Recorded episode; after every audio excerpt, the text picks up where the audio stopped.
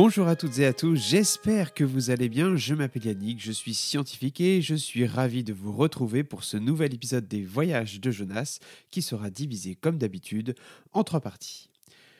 À la fin de l'épisode 4, là où je vous avais laissé, une fois que Jonas est revenu dans ce qu'on pourrait appeler le monde réel, il trouva sa petite sœur Alice endormie sur son lit avec ce fameux livre, Le tourbillon de l'ADN, ouvert à côté d'elle. Aucun doute pour lui, elle avait rejoint l'un de ces mondes, ce qui fait forcément paniquer notre jeune héros. Jonas s'approche de sa sœur et la secoue. Alice, réveille-toi Mais qu'as-tu fait? Alice Alice Après l'avoir secouée encore une dizaine de fois, Alice ne se réveille pas. Jonas le sait pourtant mieux que quiconque. Les aventures ne s'achèvent que lorsque celles-ci sont terminées. Et on ne revient pas de l'un de ses rêves aussi facilement que cela.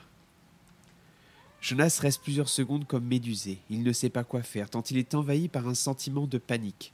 Est-elle en danger? Est-elle triste? Que vont penser ses parents? Est-ce qu'ils lui priveront de ce livre et des voyages que celui-ci lui permet de faire? Il finit par réaliser qu'il n'a pas le choix. Jonas doit retourner dans le tourbillon de l'Aden pour la deuxième fois cette nuit. Il doit s'assurer qu'Alice va bien et la ramener ici. Ni une ni deux, Jonas se jette sur le livre à la page qu'Alice avait ouverte. Il fixe attentivement le tourbillon vert et violet qui recouvre la double page. Celui-ci se meut tout doucement, et en quelques secondes, paf, le jeune garçon s'effondre sur le lit, endormi.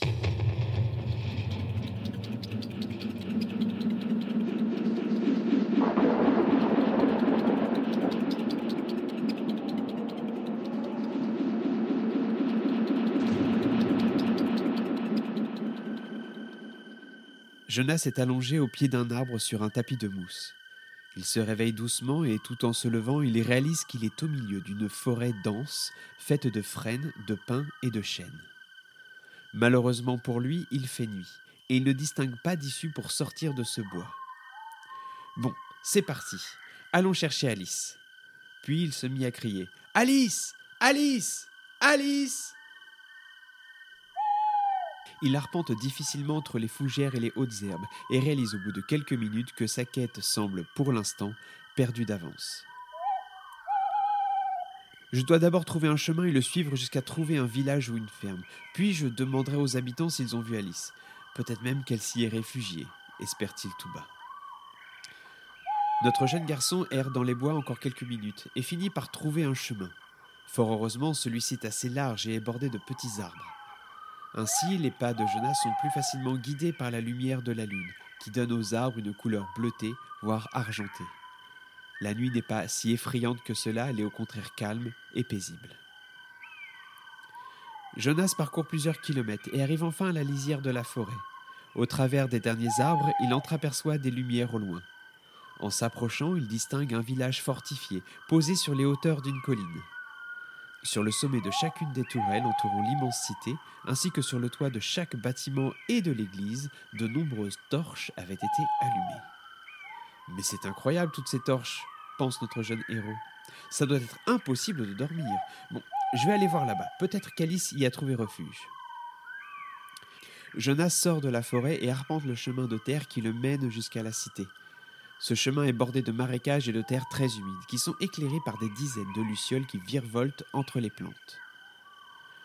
Au bout de quelques minutes, Jonas franchit le ponton qui enjambe la douve et arrive au pied d'une immense porte encadrée par d'énormes piliers faits de grosses pierres sombres et qui est éclairée par une dizaine de torches. À sa gauche se trouve un écriteau qui semble neuf. Bienvenue dans la cité fortifiée de Nur. Pour des raisons de sécurité, l'accès au souterrain est interdit en journée sur ordre du grand ministère nurois. Tout ceci semble mystérieux. Puis notre jeune héros frappe à la porte et une petite trappe s'ouvre, laissant apparaître une paire d'yeux.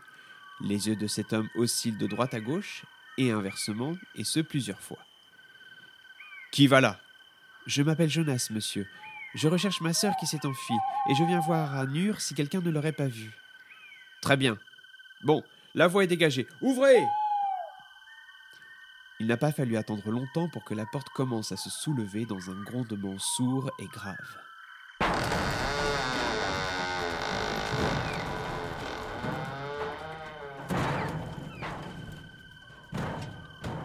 Au pied de celle-ci, d'immenses puits en métal de 1 mètre ressortent de leur cavité, laissant indiquer que nul ne peut l'enfoncer. En la regardant se lever, Jonas pense tout bas. Mais de quoi ont-ils peur pour se protéger ainsi? Une fois la porte suffisamment levée, un homme passe de l'autre côté et saisit le garçon par le col afin de l'emmener à l'intérieur de l'enceinte. Refermez Ce fut si rapide que Jonas n'eut pas le temps d'être effrayé par les rudes manières de son hôte. Mais que fais-tu là, jeune homme? lui demande d'un air menaçant cet homme, au teint pâle, vêtu d'une côte de maille, d'un casque en métal à pointe et d'une épée soigneusement rangée dans son fourreau. Je vous l'ai dit, je recherche ma petite sœur Alice, répond-il légèrement apeuré. Un bruit franc et sourd indiquant que la porte venait de se refermer interrompt la conversation brièvement. Et tu penses qu'elle est ici? Oui, c'est possible. Elle a six ans et de longs cheveux blonds. Vous ne l'auriez pas vue? Ouais. C'est vrai lui rétorque notre jeune garçon plein d'espoir et d'enthousiasme. Ouais, je l'ai vue. Tous les jours, j'en vois des mômes comme elle. Jonas fait une moue, signifiant ne pas comprendre. Non, mais qu'est-ce que j'en sais, moi? Il y en a plein des mioches ici. Moi, mon truc, c'est de garder l'entrée sud, pas de m'occuper des mômes. Voyant l'inquiétude monter peu à peu sur le visage de Jonas, l'homme aux apparences rustres se laisse soudain envahir par une once de culpabilité. Bon, je sais pas où elle est. Va jusqu'au cœur du village. À cette heure-là, le marché est encore ouvert. Les badauds et les maraîchers pourront certainement t'aider. Allez, file Sur ces mots, notre héros tourne les talons et remonte une ruelle de pavés bordée par de jolies petites maisons. Cette ruelle est assez large pour y faire passer une charrette, mais pas davantage. Elle est sinueuse, et au bout de quelques minutes, et après avoir croisé quelques passants, Jonas arrive à l'entrée d'une grande place qui était bondée.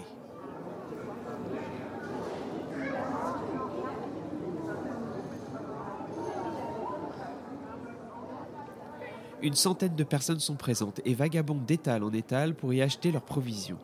Cette place est animée et des enfants ici et là s'amusent à jouer à chat. L'ambiance est joyeuse, typique d'un jour de marché. Des centaines de torches et des guirlandes desquelles des bougies sont suspendues éclairent la scène d'une lumière jaune chaleureuse. Jonas est tellement absorbé par cette scène de vie nocturne qu'il n'a pas vu, au centre de la place, un énorme sablier de quelques mètres de hauteur, duquel s'étaient déjà écoulés les deux tiers du sable que la partie supérieure contenait. Interloqué et surpris, Jonas s'approche de la structure en prenant garde de ne pas bousculer les passants. Le sable semble s'écouler rapidement. Sur la partie supérieure du sablier, une ligne rouge a été tracée sur toute la circonférence de l'encolure, une dizaine de centimètres en dessous du sable restant. Jonas a le sentiment qu'il s'agit d'une horloge ou d'un compte à rebours. Comme d'habitude, il aura prochainement la réponse à toutes ces questions. Il fait alors demi-tour et reprend sa quête et part interroger les passants et les maraîchers. Toutes et tous semblent fatigués et ont des traits tirés et un teint pâle. Une cure de vitamines ne leur ferait visiblement pas de mal. Bonjour, vous n'auriez pas vu une petite fille blonde de 6 ans qui se serait perdue? C'est ma sœur Alice. Ah non, désolé. Euh, non, non. Non, désolé, je l'ai pas vue. Mais je, je, ne crois pas, mon garçon, je suis désolé. Non, désolé. Oh, désolé, mon jeune garçon, mais je ne l'ai pas vue. Bah, fiche-moi le camp, gamin, tu vois pas que je bosse, moi. Jonas semble dépité. Alice n'est visiblement pas ici. Il reste aéré une dizaine de minutes dans la place du marché qui, sans qu'il ne s'en rende compte, commence à se vider. Les commerçants commencent à ranger leurs affaires dans leurs charrettes. Vraiment très étrange ce marché nocturne, pense-t-il tout bas.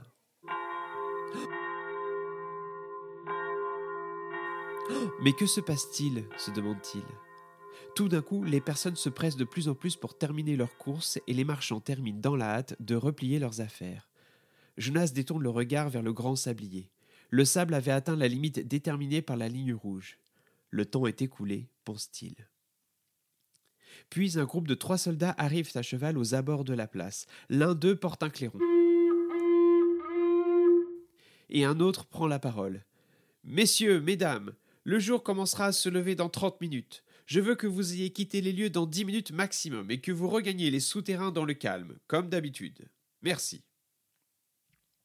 Jonas observe la scène médusée. Mais pourquoi doivent-ils rentrer dans un souterrain quelques minutes avant le lever du soleil?